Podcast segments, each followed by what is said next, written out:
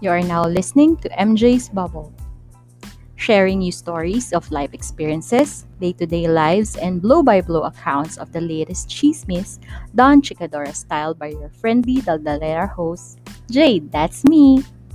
Come in and join me in my bubble as we talk, laugh, cry, and learn in today's episode.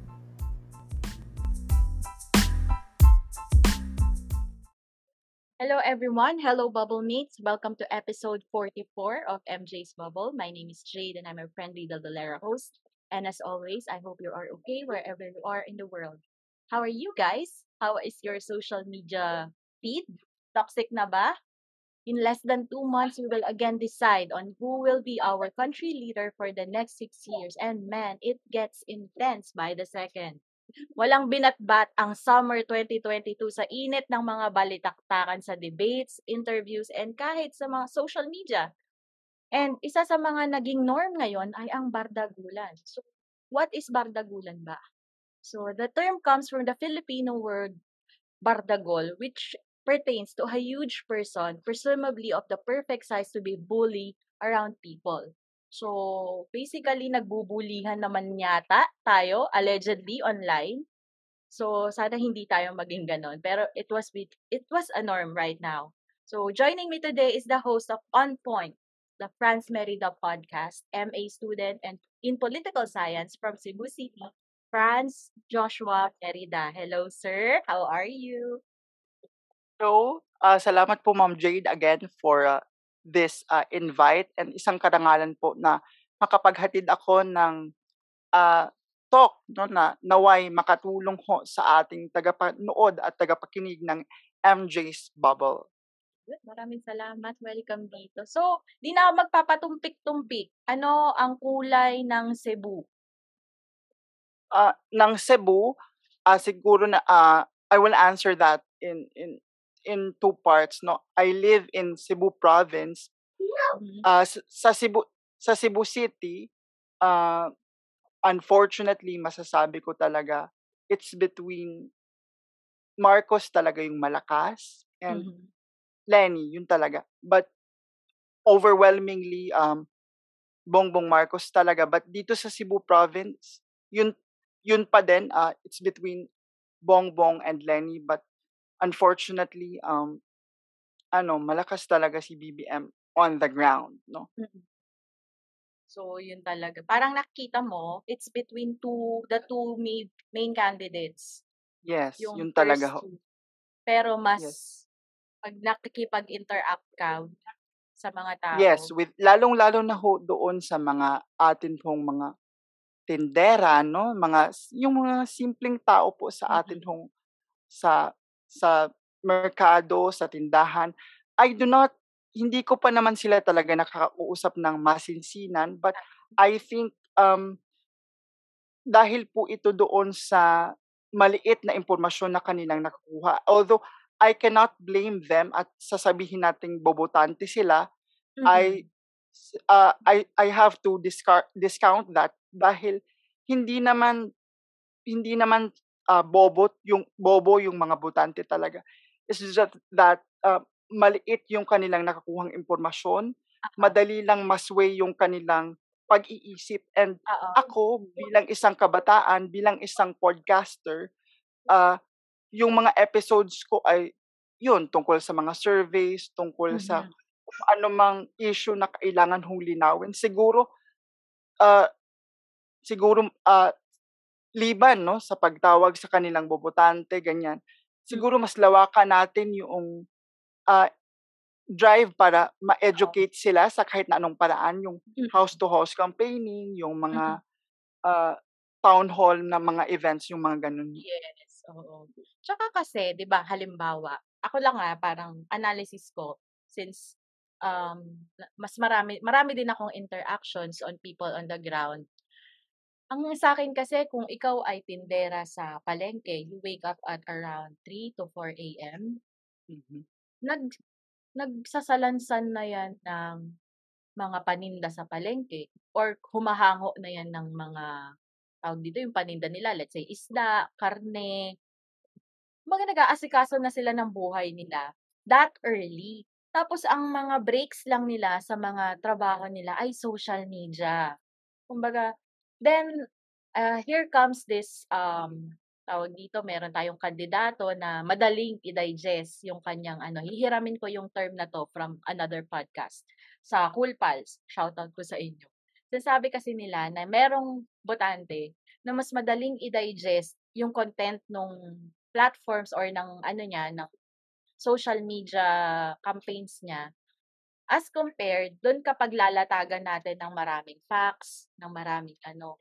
So, Yes. ang tendency, mas madaling i-absorb nung ating mga kababayan na very limited yung time nila para, ah, allegedly, ah, ah, quote unquote, i-educate yung sarili nila. So, we don't blame them. Siguro din kung tayo ay magkakaroon ng time, kung gusto nating maging, ah, i-educate nga sila or tulungan sila na to make an informed choice, siguro dapat tayo as content creators, gawin din natin, ah, easy to digest yung ating mga content. Yes.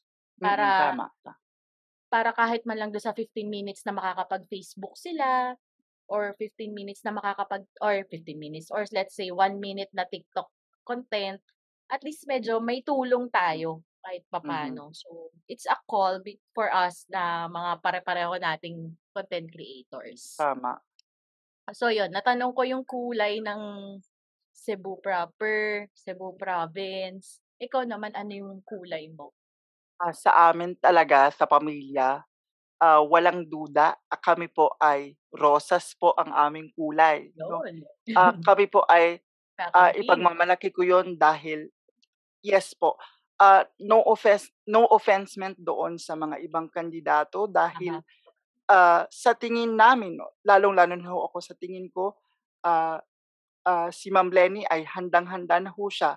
Ah, siya po ay pinagtibay na ng panahon mula pa nung 2016 'no, ng kanyang kampanya ho doon sa pagiging Vice President hanggang dito po sa pagiging Vice President niya. Pinakita niya ho na, ah, yung tapang, yung solusyon at mga programa ay hindi kailangan ng kamay na bakal kung hindi solusyon na pangmadalian 'no, short term Mm. o long term solution meron meron na ho ang OVP niyan at kung sakali ho na siya ay maluklok ay kumpiyansa po tayo na madalian niya hong maipapatupad 'yan dahil may prototype na ho ang kanyang opisina. At, ah, ang kailangan niya lang po is funds and execution. Oo. So, very very much convinced ka dun sa naging performance niya from the campaign period of 2016 to up till now? Yes. So, naka nakikita mo na hinog na siya? Yes. That's nice. I guess kakamping din naman kakamping din naman 'no. Anyway, ayun, eh, pero 'yan, family mo ay kakamping. How Yes. about friends? Yung mga close Yung mga friends? friends ko naman, ah, halo-halo po may, ah, BBM, may Isko, may Ping Lacson 'no, Oo. and, um, even Calyodi. Pero ako Oo. bilang isa hong, ah, ah, nag-aaral po ng political science, ah, Oo. siguro calling ko po ito na mas ipakita sa kanila kung ano ba yung implikasyon kung Oo. si Ma'am Lenny ang manalo versus other Hmm. candidates without even, ah, degrading the other candidates 'no. Yun naman talaga yung importante na parang gusto natin na mapunta sa side gusto ko na mapunta sa side ko yung aking mga friends dahil hindi naman lahat meron akong friends na, ah, they're very sure of like whoever candidate that they want to vote. Mm. But meron din naman akong friend na nagtatanong pa ho sa akin at bilang nag-aaral ako ng political science, I have to be at least be very objective and Oo. with with the with the platforms na ipapakita ko, ah, with the advantages na ipapakita ko kay Ma'am Lenny without degrading the other candidates. So yun po yung aking ginagawa kung may nagtatanong, ah, sumasagot po tayo ng naaayon sa katotohanan. Oo. Tsaka, um, 'di ba parang tayo since, um, nasa point tayo na puwede nating i-adjust yung quality ng discourse depende sa kausap natin, eh. Katulad ikaw, Mhm. um, may mas nagma-masters ka sa political science. So, yung level of discourse ko sa'yo may differ kung si na normal na Aling Bebang, si Aling Rosa na Yes, yes. nakaka-interact natin sa palengke, nakaka-interact natin sa sakayan ng jeep.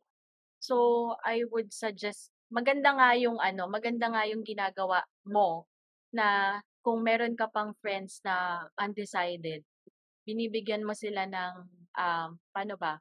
Paano mo sila ine-educate? Ano ba yung tamang term? Binibigyan mo sila ng idea, bakit Yes. ganitong klaseng leader ang kailangan natin. At saka ako kasi ma'am kapag naki nakikipag-usap ako halimbawa, may friend A, tapos sinasabi niya, "Uy, bakit si ganito yung ivo-vote mo?" Sisimulan ko agad yan na parang, ah, "Sandali lang, bago ko sagutin yang tanong mo, Oo. bakit mo ba ito tinatanong sa akin? Will you Exactly. take this against me or Oo. gusto mo talagang matuto lang? Dahil kung sasagot ka Ah. sa akin na gusto kong matuto, aanuhin kita, i-o-open ko yung ganito. Pero kung tinatanong mo ako na para gamitin niya lang sa akin na tawagin akong bobo o dilawan, I will not engage with you anymore kasi alam kong close ka na. Pero kapag sinasabi mo na, gusto kong matuto dahil hindi pa naman dun ako nagsisimula. Hindi ko agad sinisimula na, ah, ganito, ganyan ka talaga. Hindi po ako gano'n. Siguro depende din po sa pag-o-open ng conversation. Uy, gusto ko yan, ah. Kasi ang ano, eh, ang very random yung tanong, "Uy, sinong presidente mo?" Gano'n, 'di Oo, ba? Dapat pala din ako tinatanong mo anong purpose. Oo, gano'n tinatanong ko talaga kasi nag naka-try din ako ng parang tina tinatanong niya ako tapos ginamit lang pala niya yung mga sinasabi ko para tawagin ako, "Ah, dilawan ka talaga," ganyan. Ah. Pagkatapos kong sabihin lahat ng lahat ng facts, lahat ng ganito, tapos hindi ko malalaman kung para kanino ka, unfair naman sa'kin 'yan kasi hindi kita Oo. mare-refute o mare-rebut. Oo, oo, Oh, tsaka unfair, 'di ba, Oo. ma'am? Sige, go So, ma'am. yun. Ah. So, kapag may nagtatanong po sa akin ng gano'n, ma'am, regardless of colleague ko ba, student ko, ganyan, friends, Oo. Tinatanong ko talaga, "Bakit mo ako tinatanong ng Mm. ganyan? Gusto mo bang matuto lang o gusto mong gamitin lahat against lahat ng 'yan against sa akin?" So, Oo. dun dun ako nagsisimula. I start from there tapos, ah, nagre-ready din po kasi ako ng mga halimbawa po, normally ang tinatanong nila, ano bang nagawa ni VP ni V or my candidate 'no, which is VP Leni. Ah, sinisimulan ko 'yan doon sa sa pandemic talaga, dun sa trabaho niya Mm. bilang Vice President and then umaatras po ako ng konti doon sa nagawa niya doon sa saligan dahil part po siya niyan bago pa siya naging kongresista and then kung ayaw pa rin nila, ah, pumupunta ako doon sa works niya sa Congress. And kung ayaw talaga sinasabi ko lang, "Ah, okey nalatag ko na yung sa akin, ikaw na bahalang tumimbang." Hindi ako Oo. kumbaga hindi ko siya masyadong pinu-push pa. Oo, tsaka ka pinagtanong ka naman, eh. Kumbaga ang tanong mo is, bakit si Leni, 'di ba? Bakit bakit 'tong kandidatong 'to? So, sinabi ko sa'yo, I don't need to further further explain kasi sinabi ko na yung dapat, 'di ba? Yes, Ayun. ganun Gusto po. ko 'yan, ah, gusto ko 'yan. Siguro mag mag-a-adjust ako 'pag ganyan, 'pag tinanong ako. Ayun. Pero let's say, oh, 'yan katulad na nasabi mo mixed yung ano, may Calyodi, may BBM, may Ping Lacson Oo. siguro din, may mga Yes, mga oh, isko din siguro. Yes, Ah, opo. kumusta yung social media feed ngayon? Sa akin personally, sa akin 'no, I can only speak for myself kasi, ah, mas ano, mas ano yung mas nakaka-own up ako doon sa mga sinasabi or natatanggap kong mga mensahe. Just recently, ah, na na-experience ko na yang online bardagulan 'no, kung bardagulan. Pero just recently this weekend talagang grumabe yung ano, parang may tumawag sa akin na Abnoy, ganyan. Oh Tanggap ko oo, ganyan talaga. May tumawag sa akin na Abnoy or ganyan ba yung parang dilawan.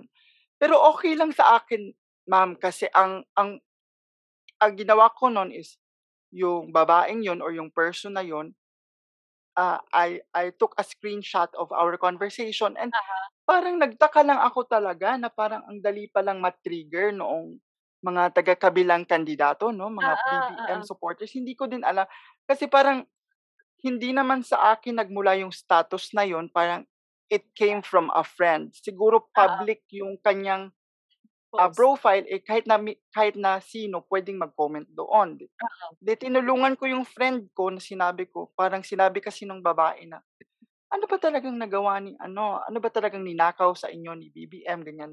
Tapos yung friend ko nagbigay siya ng mga Listahan. oo, ng listahan. Tapos parang hindi pa din siya nakinig, yung babaeng yun. Tapos nag-respond na ako kasi hindi ko na kinaya yung parang gusto ko ng tulungan. Tapos sinabi ko, "Ma'am, kung sasabihin ko ba yung ibang mga listahan with with links, ah, tatanggapin mo ba o i-aano mo pa rin yang pagka-BBM mo? 'Di ba hindi naman?" So, sabi ko, "Wala ding point 'pag ganyan." Sabi Oo. ko pa, um, "Bago ka magtanong ng mga nagawa na bago ka magtanong ng mga listahan namin para i-counter yung mga facts namin or yung claims namin, siguro magpakita ka naman ng sa profile mo, magkaroon ka ng bayag na ipakita yung mukha mo tulad namin. Kasi yung profile niya hindi naman hindi ka namin makikilala tapos sinabihan man niya ako na abnoy, ganyan. Wala lang ako tapos yung ginawa ko is screen i Screenshot nag-screenshot ako nung mga conversation namin kasi may just recently before my experience with that person sa social media, may nakita kasi ako ma'am na parang kino-condemn din nila yung kakampings na Oo. parang walang modo daw, insensitive kasi may PWD din na bata na parang bulag siya tapos BBM daw yung bata. Tapos parang in-attack sila ng kakamping. Oo. Oo, tapos in-attack nila yung bulag na supporter ni BBM, yung bata na yun. Tapos Oo. tapos ginamit ko yung link na yun na parang, kung gagamitin niyo at sasabihin niyo na insensitive lahat ng mga kakampings, eh, paano yung na-experience ko? Parang gano'n yung narrative ko, eh, paano 'to? Tapos pinakita nila tapos may nagsabi pa sa akin na friend ko, sabi niya, "Ay sorry ha, akala ko talaga ganyan." Nag-sorry siya sa akin. Sabi ko, "Alam mo, dapat mo talaga alamin yung kung ano yung kandidato mo kasi nagre-reflect din naman yan sa atin, eh. It reflects our moral values, our choices 'no." Sabi ko talaga sa kanya, "Friend, alam mo baka time mo na para mag-change 'no." Tapos sinabi ko pa, "Hindi ko naman sinasabi na mag-Lenny ka or at least might consider na isko and all, basta 'wag" my God, sabi ko talaga basta 'wag lang si BBM kasi ang klaro talaga nung mga ano niya. Sabi ko talaga baka time Flaws na mag-change. talaga, eh, 'no? Oo. Kitang-kita, eh. Pero Yun yun ma'am, nga tapos hmm, go, go, go. Go ahead. Yun, tapos parang ga yun lang naman yung pinaka-worst pa na ma-experience ko and I'm sure ready pa ako sa mga mangyayari pa kasi gano'n naman talaga 'pag election, eh, and Totoo. as a scholar sa political science, ah, I just have to keep on educating Yes. friends, people, and all. Yes. Hindi ako susuko, ah, Totoo. bahala na yung abnoy, yung mga ganyan. Ah, Oo. sanay na ako sa mga ganyan Lilipas basta yan. Lilipas din yan.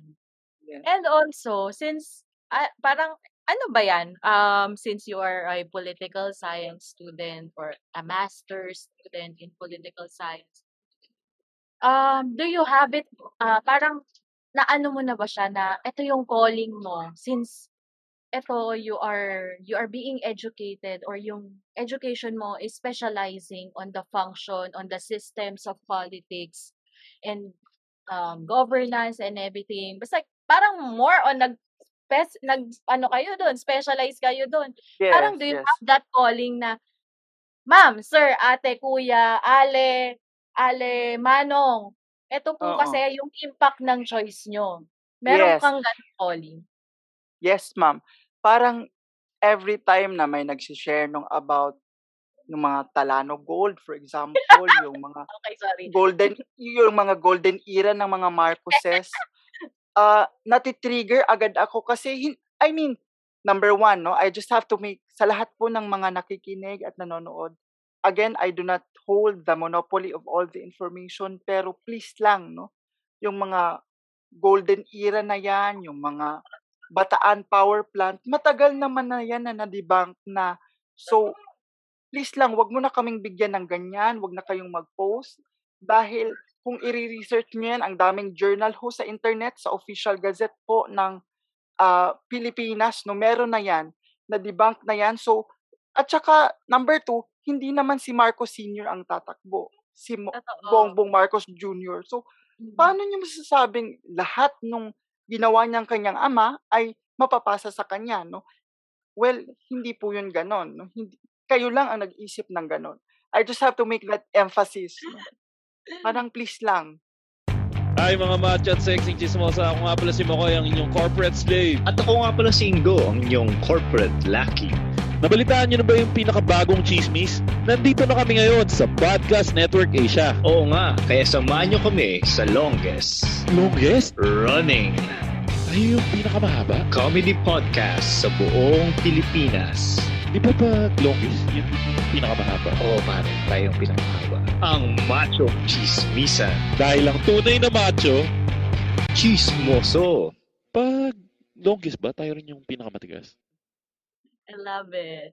Napaka-slight, napaka-ano, napaka-subtle. Pero natatawa ako.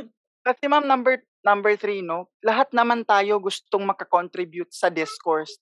Kasi yun yung trend, di ba? Yun yung trend, eh, politics, governance, ganyan. Gusto natin maging in kasi marites naman. Lahat tayo may pagka-marites, di ba? Gusto natin ma-verify, gusto natin maano na tama yung mga pinagsasabi ko. Oo. Yes, okay lang yan. Pero siguro naman kailangan natin siguraduhin na in contributing to that discourse ay facts yung ating iaano sa social media, no? We are here to educate. Mm-mm. So yun lang yung akin na parang ah, yun, as go straight to the facts. No, meron namang madaming journals diyan sa internet na available Oo. at ah, yun. Pero yan, katulad yan, ah nas- nabanggit mo nga na if you see people sharing about Aliano Gold and Bataan Power Plant, yung windmills, yung si Marcos Jr. daw ang makakapag-decode ng mga naka-freeze na accounts. Yon. Um, may tolerance level ka ba sa ganyan? Or talagang outright, the right then and there, dinidebunk mo? Or ano? Ay, hindi naman ho, nag-ano pa ho ako nag ah, nag-iipon ng energy, nag-iipon ng mga ebidensya. Parang hinihintay ko munang mapuno yung aking tank tapos yun pag puno na talaga, iniisa-isa ko yan, siniscreen cap ko yung mga siniscreen cap ko yung mga nakikita kong news tapos parang nag naglelitanya na ho ako doon sa aking Facebook page. Ah, iniipon ko ho lahat tapos isahan para isahan na lang. Oo, oo. Para andun na. O, bahala ka Yes. na magbasa dyan. Makinig, magbasa, manood. Ayun. Um, tawag dito, ah, sa, nasabi mo nga may experience ka ng bardagulan. Um, would it hurt you, at nas nasabihan ka kanina ng, sabi mo nabanggit mo, nasabihan ka na abnoy, ganyan. Would it hurt you if someone tells you abnoy, dilawan, um, or yung kinukulit ka sa wall mo, if it is a close friend, or mas may masakit sa'yo pag yung stranger ang sasabihin bobo ka or ganyan ka, ano yung mag, mas magwe-weigh yung ano sa'yo, yung parang mas matitrigger ka? Ah, yung sa friend, no? Kasi number one, kapag friend mo siya or relative, alam naman niya eh. Alam niya na, kunwari sinasabihan niya ako ng abnoy, alam naman niya na hindi. Di ba? Masakit talaga pag close relative kasi pag close relative, you expect them to know you on the personal level na hindi ka naman talaga ganyan, di ba? Bakit mo ko pagsasabihan? Although, yung sa stranger kasi, ah, ano eh, number one, hindi hindi ka na, hindi ka naman nila kilala so walang effect sa akin yon although trinatry ko pa din na i-correct sila at some point pero mas masakit kapag relative or friends pag sinasabihan kang alam mo ang tanga mo naman although Oo. hindi din naman ako hindi ko sila sinusuklian ng alam mo mas tanga ka although I educate them na ganito o hindi ako nagsusukli talaga minsan lang pag punong-puno na talaga sinasabihan ko alam mo kung mas tanga ka mas tang kung mas tanga ako, mas tanga ka kasi hindi ka nakikinig sa mga facts. Talagang ginaganon ko sila.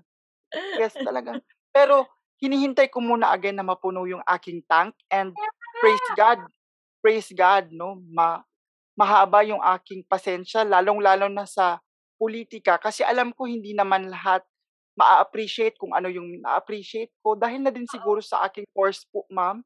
Ah, there is a instant na parang ah, dahil hindi siya ganito, dahil hindi kami same ng, although I'm not insulting their intelligences kasi Yes, yes. ibang, iba-ibang intelligences naman. Ah, siguro yung appreciation lang nila sa mga na-appreciate ko is iba. So, I tend to have mahabang tank na kailangan kong punuin. Pero minsan, naaano din ako sa sarili ko na parang ang tagal naman mapupuno yung tank mo. Kaya hindi Oo. ako nakakapag hindi ako nakakapag-trolls eh. Parang na-frustrate din ako at some point. Pero again, blessing din siguro ito para hindi ako masyadong ma-stress lalong-lalo na pag pandemic. Basta alam ko na kung ano yung totoo, I I, I feel safe. Oo, sige. Ang galing, ang galing. Magiging ano ko yan, mantra ko yan. I will have to fill this tank first before I engage. Ako naman, ano, experience ko lang ah, nung start ng ano, naiinis ako. Hindi kasi ako nag engage sa strangers. Kasi ang galawan, kung talagang outright troll yan, ang gagawin kasi nila is, let's say, doon ka nag bardagulan ka sa comment section. Minsan kasi nad- nad- naduduwag ako doon kasi ayoko yung random stranger nakakalukayin yung yung Facebook account ko na wala naman siyang business doon sa Facebook account ko tapos biglang i-invalidate niya yung, info, yung opinion ko dahil doon sa nakita niya na Facebook account ko. Doon ako ano, kaya ang ginagawa ko personal sa wall ko, doon ako doon ako nag-express kung ano man ang opinion ko, kung medyo na bubullshitan ako, pasensya na sa the term. Ah. Ah, nabubullshitan ako sa mga ah, claims ng ganitong kandidato, ganyan, hindi na ma-attend ang debate, ang daming kuda, ganun. Yes, yes. Ayun, Tama. parang, ayun, doon ako naiinis na minsan may mag engage sa wall mo, tapos parang sasabihin ka na pinupuno, parang sinasagot mo siya on a level na since alam mo na hindi kayo pareho, on a level na hindi naman masaslight yung feelings niya. Kasi ang pinag-uusapan niyo ay itong issue na to. Balik tayo lagi sa ganitong issue. Hindi natin kailangan magpersonalan or everything. Doon ako na doon ako na-frustrate. At yung gumawa sa akin yan, pinsan ko. Pinsan ko Oo. talaga yung gumawa sa akin yan. Sabi, sabi ko, Uy, sabi ko, ga- sabi ko ganun, political lang pinag-uusapan natin. Parang yung ganun, bakit kailangan may ganyan? So, medyo Oo. naano lang ako. Parang pinipersonal na niya talaga yung mga atake. Tapos, Kasi nag-threat agad. pa daw ako umuwi sa norte. Since, kasi parang ang, ang premise niya, since we raised from the north, kasi I'm from Cagayan, na- pinanganak ako sa Cagayan Valley. So, basically, mm, yung yung probinsya ng nanay ko, up north. So, BBM sila. mhm, mm, So, sabi nila, parang ang ginagawa, matik yon pag no, taga-norte ka, dapat BBM ka. Sabi, hindi kaya. May utak kaya ako. Sorry. May sarili akong pag-iisip na hindi ko kailangan mag-subscribe dyan sa notion nyo na pag you hail from the north, eh, kailangan matik doon. Ayun, anyway. So, yun. Yun yung experience ko sa Bardagula. Sa lahat po ng mga makikinig nito no ng episode namin, gusto ko lang sabihin, walang solid north kasi dito si Ma'am may isa. So hindi na 'yon solid north. Sa lahat ho ng nagsasabi, nagki-claim, Totoo. hindi walang solid north, illusion lang 'yun talaga. Promise. So, tsaka, what do you mean by solid north? Kasi ano ba, isang sabi, ano ma, may poon ba yan? may overlord ba yan? Na pag sinabi ng isa, eh, hindi na tayo mag-iisip. Kulto yan. Kulto yung inaano nyo. Illusion yan. Illusion ng kulto yan. Wala hong ganun. Marami ho tayong matatalino, mga accomplished na mga tao na who hail from the north na hindi siya yung choice. Anyway. Ayun. So, ganito, katulad niyan, yung behavior ng mga tao, bardagulan and everything. May mga experience, may mga kwento pa nga sa akin na even the young, parang itong generation natin, nakikipagbardagulan dun sa mga elders nila within the family. Kasi nga, magkakaiba syempre, within the family, hindi naman sinasabi solid selection yung ganito, parang ganito, solid yung ito yung kandidato parang lumalabas daw, lagi kasing argumento na bakit ka nag-argue sa matanda, ganun. Parang suma- so lumalabas tayo, yung between sa choice natin, lumalabas na parang arrogant, arrogant tayo. Ano yung makikita mo? So nagkakaroon, nagpapangalan, lumalabas, we're naming names, we're, we're branding people na kaiba sa atin. Sa tingin mo, kapag merong isang nanalo dun between between dun sa dalawang contenders na major contenders or kahit sabi hindi dun sa ano, ano magiging impact nito sa society natin? Na we came from from bardagulan, then may resulta. Sa tingin mo ba maki-carry over yung bardagulan after elections? Ah, sa tingin ko and I hope, no, na parang gano'n naman, I mean, I hope and pray na hindi. But alam mo naman yung mga Pilipino talagang may hangover pa kahit pagkatapos ng eleksyon. Sabihin mo, yung isa nanalo, ah, ganito, ganyan ka talaga, dilawan ka pa din. Dinaya, di ba? Alam mo Oo. naman, sa eleksyon natin, walang natalo, lahat dinaya.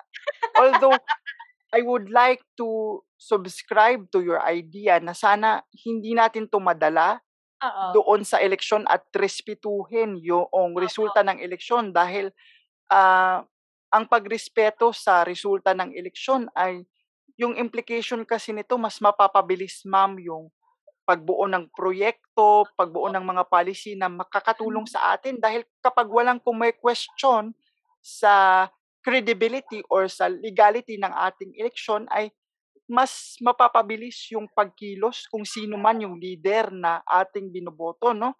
Ah, katulad na lamang ho sa United States, kung pamilyar kayo, kahit na may magfa-file ng mga election ah, protest sa kanila, agad nawawala yung, kumbaga, ina-outright na hindi na umaabot sa court yung election protest nila kasi pinapangalagaan nila yung ah, sanctity ng kanilang eleksyon. Sana hindi na natin madala ito at ah, dito na lamang ito sa sa election campaign no and after election sana po ay napaka-cliche but sana tayo ay magkaisa na dahil ako naman no just to share ako naman kahit hindi ko binoto si Pangulong Duterte ah, Oo. may masasabi naman ako din na maganda yung projects niya pero para sa akin talaga na overweigh yung maganda sa hindi yun yung akin talaga Oo. yun sana hindi natin madala ito dahil ah kaila kumbaga lalong-lalo na kung pagbaba,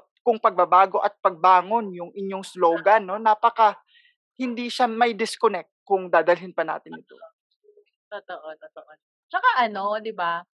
Ah, 'yan, gusto ko sana magandang idea 'yon na sana manahimik na yung mga bardagulan after the official ng results, ganyan. Pero kasi hin- may hindi lang sore losers eh. Meron din kasing sore winners eh. Nanalo na, nakikipag-asaran pa eh, no? Parang, Tama. yun, Yes, sana, tama. yun. nakabago na. Ang ang corny, nakakapagod. Isipin mo yun, kada post mo. Ay, dilawan ka kasi. Ay, Mm. ganito ka kasi. Parang, ha? What? Kasi sa kultura natin yan, ma'am. Ano eh, parang we parang we associate everything i- with colors na parang pag ganito yung paniniwala mo, dito ka sa kulay dilaw. Pag ganito Oo. naman, red. Although, sa practice ng ah, political science, nakakatulong talaga ang pag-associate ng isang voter sa colors kasi madali kang ma-identify na ah, ganito, pag kulay puti, kay team ganito ka. But uh, but uh, but in practice and uh, to be ideal about it, hindi maganda yung ina-affiliate or ina-associate mo lahat ng movements mo doon sa color kasi again, ah, pagkatapos ho ng eleksyon tayo po ay mga Pilipino na. Da- Oo. dapat iwaksin na natin yung mga pula, yellow na yan, mga pink na yan. Dapat mga Pilipino na tayo and Mm. we have to go down to our common ground. Ano ba yung common ground? Yung kahirapan, yung gutom, yung korupsyon, yung COVID-19. Oo. So sana talaga mawala na itong Galing. Maganda yun ah. Sana pagtapos ng eleksyon, wala nang kakamping, wala nang, wala na. wala Sana nang wala ano, BBM Sara. Sana tulong-tulong na. Yan ang unity. Yan ang dapat unity. Yes. Yes, talaga. At saka hindi unity yung nasa likod ng inyong kandidato ho ay Oo. yung mga may kaso na, yung mga, you know, hindi yun unity. Yun Hindi, po ay tsaka- tinatawag. Go, go, go, go, go. Go, Yun go. po ay tinatawag natin na para ho siyang consumption of power doon sa iilan, na iilang pamilya lang ang mga nakikinabang ng kapangyarihan. Hindi po yan bilang tayo po ay demokrasya, kailangan po natin ng i-devolve yung kapangyarihan sa bago, sa mga bata na mga leader nung bago dahil baka may may bago silang idea kung paano nila i-aatake yung mga problema. Hindi yung parang nasubukan na natin to, nakulong na to, tapos napawalang ano lang. Hindi na yun. Hindi po yun unity. Yun po ay uh, consumption of power sa mga ilang pamilya at masama ho yun talaga. Masama yun. That's bad. Tsaka 'di ba kahit sino naman presidente, yun ang gusto niyang pagharian ay pagharian ay yung pamunuan, yung united na ano Mm. sambayanan. So, ah, hindi ko naiintindihan bakit yun lang yung plataporma ng iba. Anyway, kailangan ko na- kailangan talaga natin pumunta sa isang sortie eh, no? Para maintindihan natin what's beyond unity. Anyway, so yun nga. Hindi na lang kasi yung mga, hindi lang naman yung mga supporters yung nagbabardagulan eh. So we've witnessed one candidate or one debate, uh, specifically yung Yes. sa S- Mm-mm. SMNI ba to? SM, Yes, SMNI yes. to, no, na debate wherein Senatorial. si si Attorney Gadon at si Attorney Luke ay medyo meron silang rokos doon na dumating sa Yes. point ang impression nag-come out or parang nag-stand out si Attorney Luke kasi parang ano ano niya sina parang yun parang basically nagbardagulan sila involving Attorney Gadon and Attorney Harry Roque. So sa tingin mo yung ganyang um yung ganyang pangyayari lalo nyo bang na-intensify yung bardagulan ng mga supporters? Ah, sa akin, no, personally, ang take ko dyan is ganito. Doon po sa SMNI na yon, unang-una gusto kong sabihin na yun ho talaga ang point ng isang debate. Kaya kailangan natin hu- humarap sa debate kasi para makilala tayo katulad ni Luke Espiritu, naging known siya for a minute, no? He was the man of the hour. At saka sumikat talaga. So, kailangan mag-attend ng debate, number one. At doon naman sa bardagulan o sagutan nila ni Larry Gadon at may isang Harry Rocky pa na sumausaw, no? Ah, sa akin naman, yung take ko personally is, sa akin, um, bardagulan siya kung bardagulan, but in a good way kasi facts naman yung tinutumbok ni ah, Luke Espiritu, no, ni attorney. Nasa nasa sayo na yun kung paano mo i-retract. Eh nagkataon lang na yung sinabihan niya is baka na na na-hit niya yung ego nung dalawang yun kaya ganon. But sa akin it's a good way of kumbaga pinalabas niya yung totoong kulay talaga nung mga politician yung dalawang yon.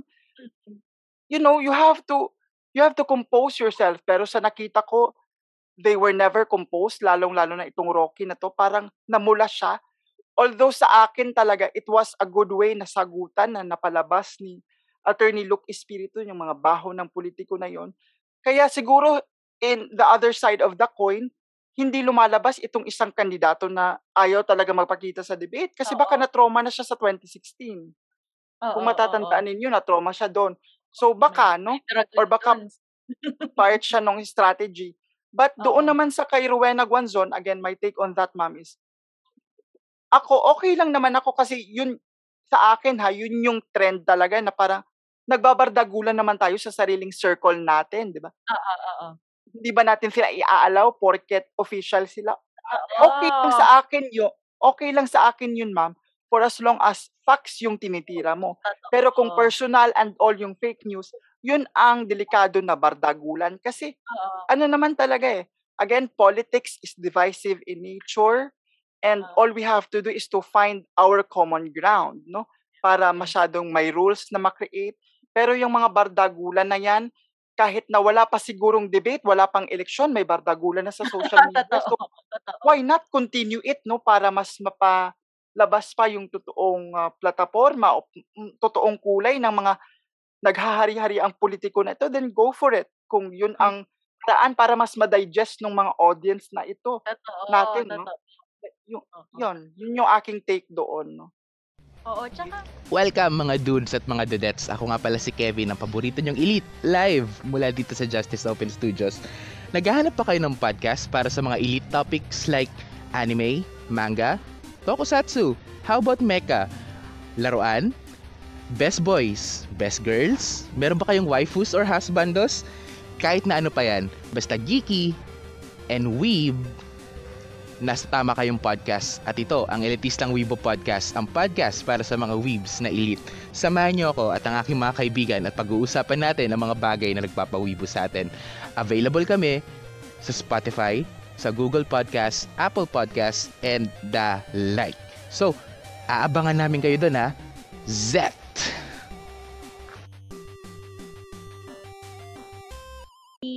um, doing this discourse for ourselves na ma- para manalo ako sa argument, ma- ma-enlighten kita. Hindi lang naman yun eh. Kasi may ibang audience na nakakabasa sa atin, nakakarinig sa atin, nakakapanood sa atin, na malay mo kung hindi pa sila decided, you can help them with your choices, with your with your discourse.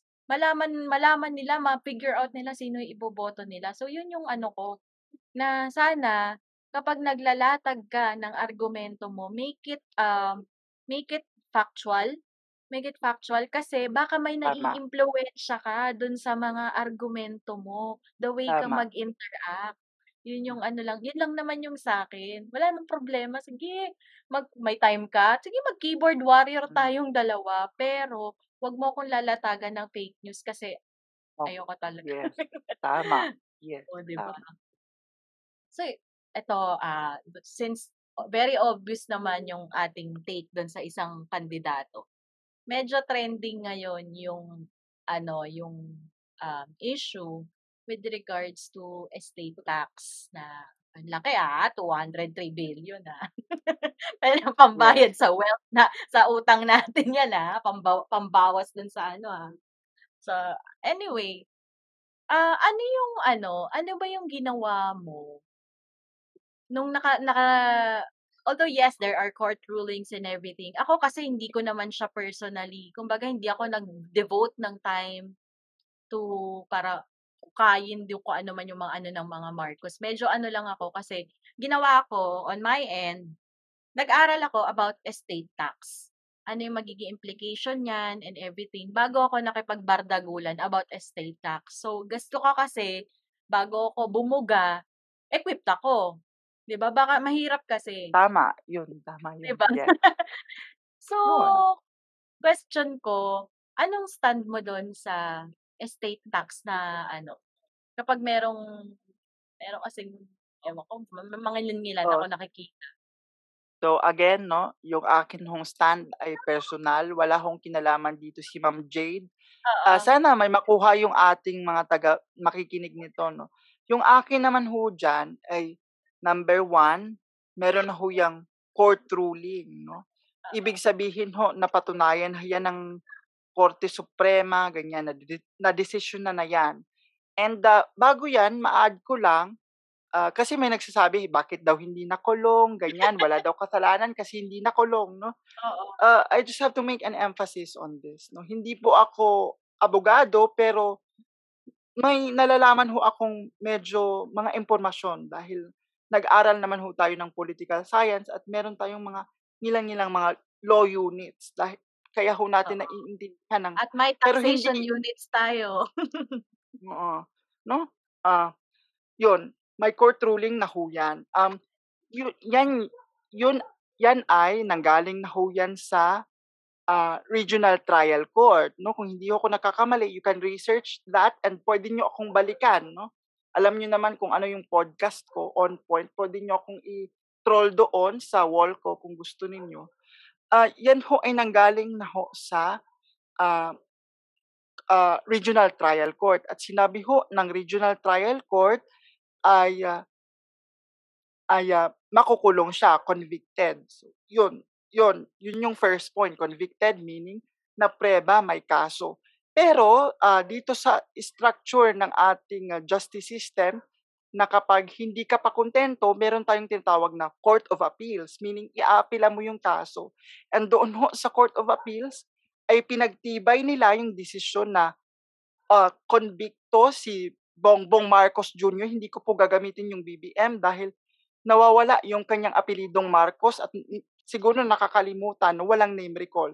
So pag nagsasalita ako talagang Bongbong Marcos Jr. para ano, para tumatak ho sa ating mga brain cells 'yan. Siya ho ay isang Marcos na nagtatago sa initials ng BBM, no. Ah, doon ho sa Court of Appeals ay pinagtibay na convicted siya pero walang jail time. At hindi ko Oo. rin alam kung bakit walang jail time dahil ah, hindi naman ho tayo abogado pero tayo po ay konting may frustrate dyan. At ang sinabi lang niya doon ay magbayad ng I guess Ah. 35,000 pesos. At yun ho ang pinagsimulan ng kanyang kaso na hindi siya nagbayad. So, konbikto ka na nga, hindi ka nagbayad. So, dapat kang makulong. Eh, hindi po sila nakulong kasi pagkatapos ho ng ng kanilang Court of Appeals, inapila pa ho nila sa Supreme Court. At alam naman ho natin na ating justice system ay hanggat hindi naaapilan ng Supreme Court, ay nakakalabas ka. Pero ang question dito is, bakit siya nakalabas? Hindi naman siya nagbayad ng 35,000 pesos o yung fine. Yun ho Oo. yung problema doon kasi hindi tayo nagbabasa masyado, no? An ini-interpret natin ito na, or inaano agad natin yung notion na, hindi naman siya nakulong, so wala siyang kasalanan, hindi po yun. Yun ho ay isang taktika na tinatawag nila na kapag umabot sa Supreme Court, para hindi agad madesisyonan, ay ay ah, siguro ginawa nila na wala yung abogado nila, eh, hindi naman yan makapag-desisyon si judge kapag wala yung abogado Oo. nung isa. So yun yung Oo. nakakapag nakakapag Delay, ano tactics. delay, oo. Yan, yan. Tama yun, delaying tactic. Hanggang sa kanyang ama at patungo sa anak ho, talagang delaying tactic ito. Ewan ko na lang. Ganun ho yan. Ganun ho yung dapat na pag-intindi natin. At ngayon, bagong ano, may demand letter na ho ang BIR na kailangan nilang bayaran. So, sana ay bayaran ho nila kung ang gusto nila ay tunay na pagbabago at pagbangon sa bayan. Bago tayo mag, mag- makabangon, no? Bongbong bayad muna, no? Bago ang Gusto ko yan. bangon bayan muli. Bongbong bayad muna bago makabangon ang bayan muli. Isoli mo yung 203 billion pesos at Oh my tayo God. ho ay magkakaroon ng hustisya. Dahil tama ho yun. Gagamitin ko yung ah, sinabi ni VP Lenny doon sa kanyang ah, debate doon sa DCRH na walang hustisya pag hindi ho na sa uli yung utang. Tama ho yun. Walang hustisya dahil ang pag-admit ng iyong kasalanan ay dapat isoli mo din yung pera. Hindi mo, i-admit mo tapos sana yung pera? Sa bayan yun. dapat makinabang lahat. Hindi lang yung iisang pamilya. Totoo, Yun lang, please lang. Meron pang ibang argument yan eh. Natatawa lang ako. Di ba yun nga na, na-cite mo na yung ba't hindi nakulong. Dito kaya sobrang nag-research ako dito sa estate tax. Tsaka dun sa stand ni Attorney Kim Enares who is the BIR commissioner that time. Na sinasabi kasi na So, bakit nyo pinapabayad kay BBM kung sinasabi nyong ill-gotten wealth? ba? So, parang ganon. Eh, at least, ayoko, mer magsasite na lang ako ng mga ano ni attorney, attorney Kim Enares na wala namang pakialam ang BIR or ang ating tax bureau whether kung ill-gotten wealth yan or hindi. Basta nasa estate, nasa estate nung namatay, kasama yan dun sa computation nila. Babayaran mo yan. Babayaran pa Oo. rin ho nila. Regardless Bayaran kung nyo yan. Mm-mm. regardless kung ninakaw mo, kinupit mo, dinugas mo yung partner mo, Bayaran mo yan. basta sa pangalan mo, bayaran mo yan bago mo Yun ang, yun ang punto ng sinabi ni Kim Hinares. Kahit Oo, na ano pa yan, ill-gotten wealth ba yan o anong wealth yan, bayaran yan. Kailangan bayaran. Oo. Tsaka, tsaka, sinasabi kasi parang walang naging result nung, or bakit hindi siningil ni Attorney Kim nung time niya. Eh, hindi nga nagbabayad. so, ang ginagawa nila, naghahanap sila ng properties na pwedeng mai attach para ma-satisfy yung utang na yon. Kasi nga yung magbayad, din ang gagawin natin. Iiyak. Ganon. Hindi na nga nagbayad siya siguro, pagalit. Yung siguro, eh, gusto na lang nila i-sequester yung mga property na with that amount siguro, no? Pero siguro hindi naman nila nakita, Kasi kaya wala, siguro tina- ganun. Wala. Tsaka wala dito sa Pilipinas yung ma- majority ng properties nila. Wala tayong mutual, um, kumbaga parang wala tayong mutual agreement with the other countries kung saan sila nag-invest para makapag-collect doon yung tax bureau natin. So, yun lang. Sa tingin mo, kung sakaling si Madam Lenny, may clear ang stance niya dyan with regards to the ill-gotten wealth of the Marcoses. How about the other presidents? Or what if, kung kinaano natin, what if si BBM ang nanalo? Ano kayang mangyayari dyan sa 203 billion na yun? Oh, sige. Kung si BBM ho ang nanalo ay ah, meron naman ho tayong kasabihan na vox populi, vox dei. Ibig sabihin, the voice of the people is the voice of God. Siya talaga ang hinalal ng Pilipino kung sakali. Ah, ang ano ko diyan, ang take ko diyan is kung siya na ang maging presidente, eh dihado eh mawawala na lang 'yan dahil alam mo, let's face it, like kung ako si BBM, bakit ko naman 'yan anuhin, bakit ko 'yan i isisiguraduhin na masaul masauli, 'di ba? Eh nakinabang ako diyan, hello. Mas Mm. uunahin ko na lang itong pagbangon ko no ng bayan, bale ng hindi magbayad. Pero I hope and I pray na itong mga 50 days or 45 days na may pagkakataon pa tayo na magsaliksik. No, hindi ko naman sinasabi talaga na lumipat kayo kay pink, lumipat kayo kay white. Mag-research naman ho tayo na parang hindi na lang post ng post ng ganito. My God. Ah, in this age of technology, please lang, wag mo na. I mean, kung ano, no, ah, maisingit ko lang ng konti, no, ah, totoo ho na hindi daw mapapasa yung kasalanan ng ama sa anak. Eh bakit nyo naman pinapasa yung project ng ama doon sa anak kung ayaw ninyo? Oo, Diba? exactly. Parang Oh. double standard eh, no? Oh. Ayaw niya, gusto- ayaw niya mag-own up dun sa atrocities, sa mga kasalanan nung era na yon. But you are owning up to the achievements allegedly of the golden era that is Marcos. So dapat Oh. 'di ba? Parang sa akin kasi kung ina-own up mo yon, kung ina-adapt mo yon, you adapt everything, the good, the bad, and the ugly. Yes, tama. At saka kung gusto nyo talaga na makamarcos kayo, sige, tanggalin natin yung sa tatay niya.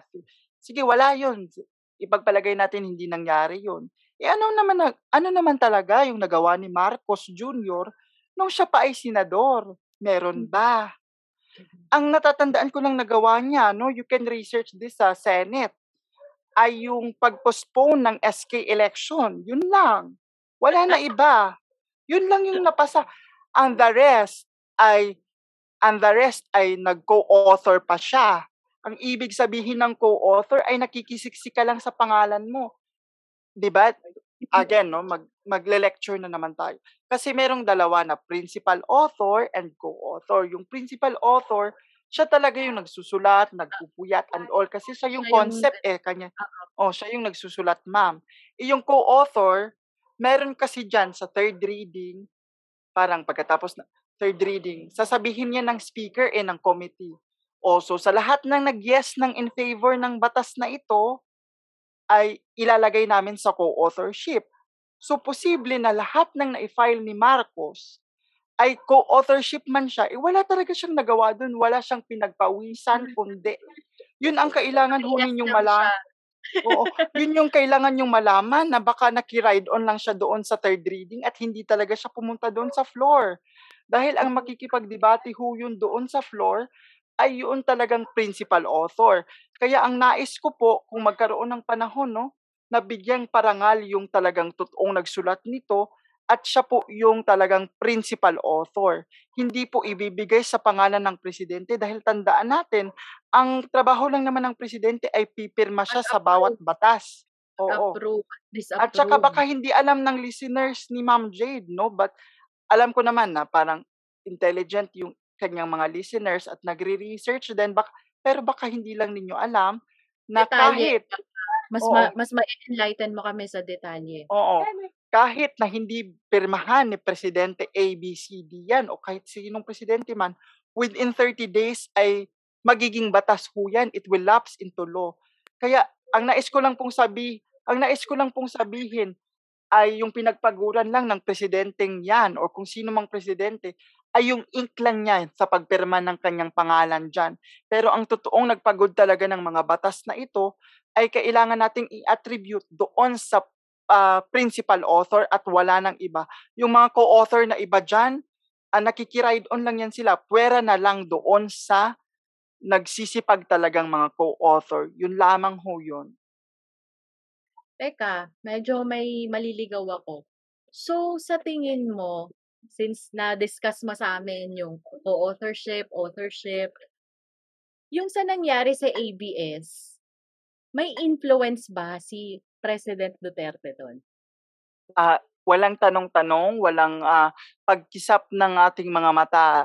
Kung tayo ho, again, ay nagbabasa at nananalagsik ng mabuti at makatotohanan, yan po ay sagot dyan ay yes na yes na yes. Bakit?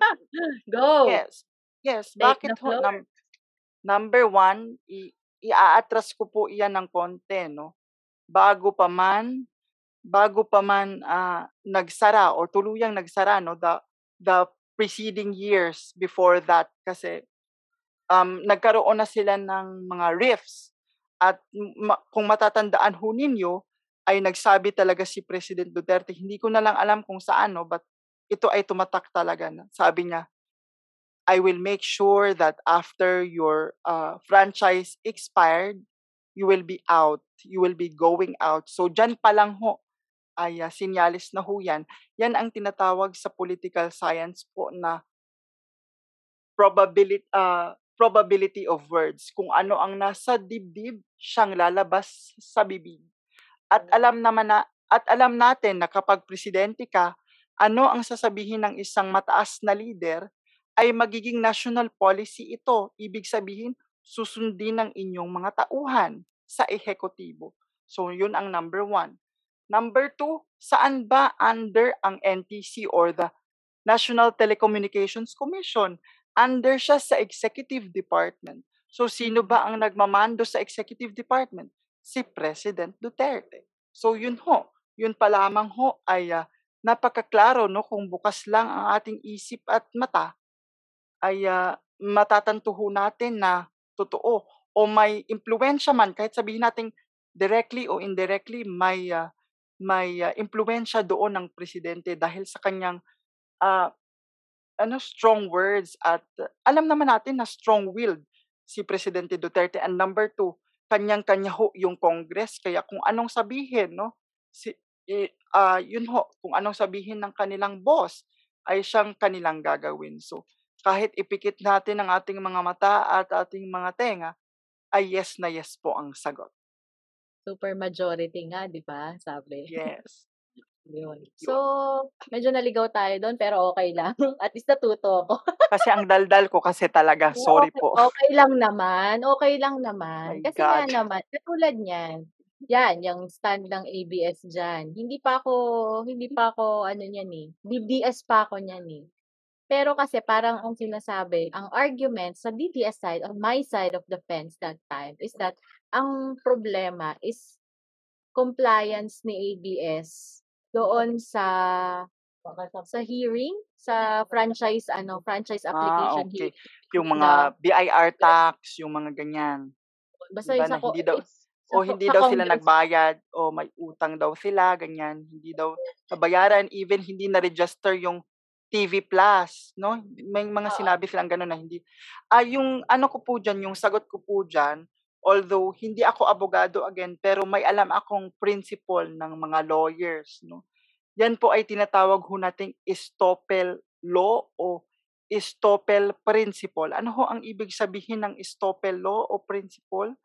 Yan po ay kapag nagsabi ho ang isang ah, leader o sekretary ng agency katulad ng BIR noong pang National Telecommunications Commission kapag nagsabi ho silang walang utang yung ABS-CBN at yun, lumabas yun. Sabi ng BIR, wala naman silang pagkakautang.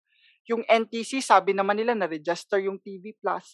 Pag nagsabi ho ang isang secretary o head ng agency, dahil ho sa estoppel principle, ay kapag sinabi nila yon, ayun po ay totoo. Ibig sabihin, walang pagkakautang Oo. walang violation sa labor code. Yan po ang principle ng estoppel law. Kaya most of the lawyers are also banking on that na may estoppel law naman tayo at ah, lahat naman ng sekretary ni President Duterte ay mga abogado. So siguro alam nila ito.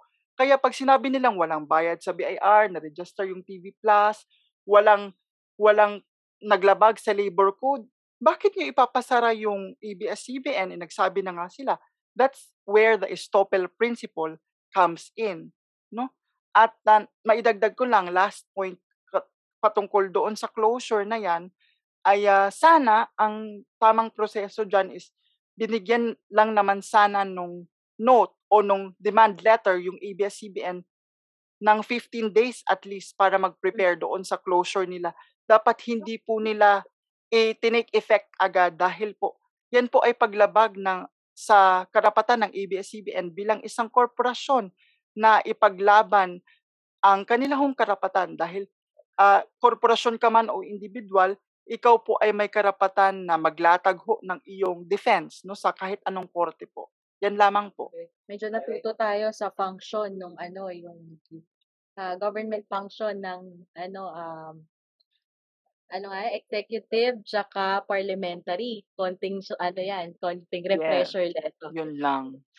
Ito. Ang daldal uh, ko na talaga. Okay lang. Wala namang problema sa daldal. Eh, di kita i-guess kung di ka madaldal. anyway, so ito, what can you say about people? Kasi hindi lang naman, ako ah, ako nawalan ako ng friends nung DDS ako. Feeling ko mawawalan din ako ng friends dahil pinklawan ako. Kakamping ako.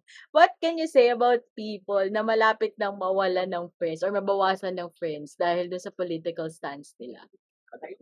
Uh, ak- ako ay I can again I can only speak for myself dahil hindi, hindi ko naman masasabi kung ano yung gusto ng iba, no?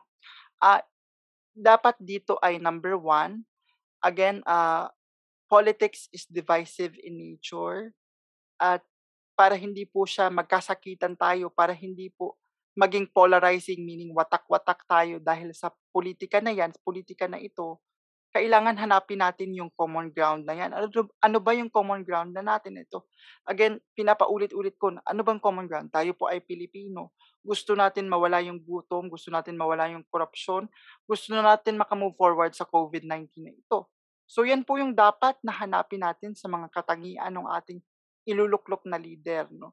Doon naman sa nagbabalak na mag-unfriend na, ay ang masasabi ko lang dyan ay, wag muna dahil baka may mga swing vote pa kayo na friends at saka sa kakapost ninyo ng mga information sa kandidato ninyo, ay baka ma ano nyo pa siya sa side ninyo, madala. No? So wag muna, punuin muna yung tank na yon at kapag napuno na talaga at kung wala namang basis talaga eh pwede na tayong mag-unfriend. Basta kapag nag-unfriend tayo eh dapat bukal sa ating puso na yan friend ko to. Pero sana naman kapag nagkita sila ulit ay maging friends pa din, no? At uh, yun, normal naman yun dahil akala natin, no?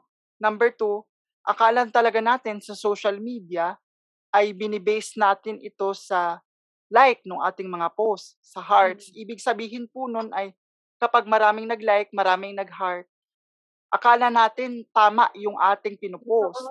Naboboost yung ating ego, which is mali ho yun kapag nakakasakit na tayo ng tao, ha? Tandaan nyo yun dahil ang point naman dito is makakontribute sa discourse. Dapat yung ating ipopost ay galing lang sa katotohanan at nang makatulong ho sa ating pag-unlad bilang bilang isang bansa, no? So yun talaga. Uh, sa lahat ho ng mga magpaplano pang mag-unfriend, wag muna punuin muna itong tank na ito dahil malayo pa ang lalakbayin. Baka maubos lahat ng friends natin. Malayo pa, 45 days, 44 days, baka maubos lahat. At saka tandaan natin, uh, sa democratic space na ito ay kailangan din naman natin ng mga opposing side para ma-check din natin yung atin hong conversation kung tama pa ba tayo, luminya pa ba tayo sa white, sa pink, sa ano. Basta ang importante ay hawak natin yung totoo, wala ho tayong dapat katakutan. Yun ho yun. Yun, napakaganda. Napakaganda. Sana may natutunan sila. May Marami. matututunan kayo. Marami tayong natutunan ngayon. Diyos ko, napaka ano. Pero kulang yung oras natin. Oh. At sana man, sana bumalik ka. Gusto Yes, ko, gusto definitely, no? Kung may, kung may imbitasyon pa at sa mga iba pa dyan, no? Ah, libre lang po ito para Eh, sa bayan at para sa mga kabataang Pilipino. paano ba sila makaka-reach pa sa'yo? Paano, how they can hear you more? I, pwede na nating, pwede mo nang i-promote yung podcast mo. dito. Ay, salamat, no? Parang naunahan pa kita. But again, ma'am, kay Ma'am Jade at sa JM Bubble na podcast, ah, salamat sa imbitasyon na ito. Although, sasabihin ko na hindi po talaga niya ako in-invite dahil ako po yung nag-initiate. Dahil gusto ko na po talagang mag-guest. But salamat at pumayag talaga siya. Ah, you can reach naman po sa akin through Facebook, YouTube, and Spotify. Ah, On Point the podcast, the Franz Joshua Merida podcast, may picture ko po yun. Ah, yun, marireach niyo po ako through email, Facebook, kahit man troll kayo, okay lang. Basta i-guess nyo ako, okay lang. Libre lang ito para sa bayan at sa Pilipino. Kung ano man yung maitutulong, ho, maitutulong ko po, tutulungan ko po kayo. Salamat.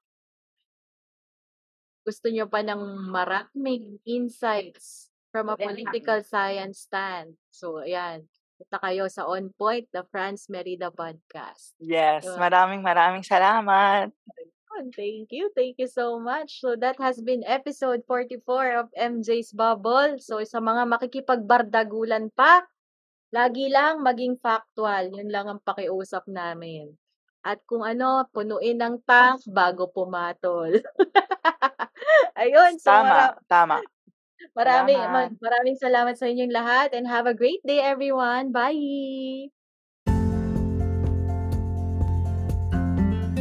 Naaliw ko ba sa episode today? Aw, thank you!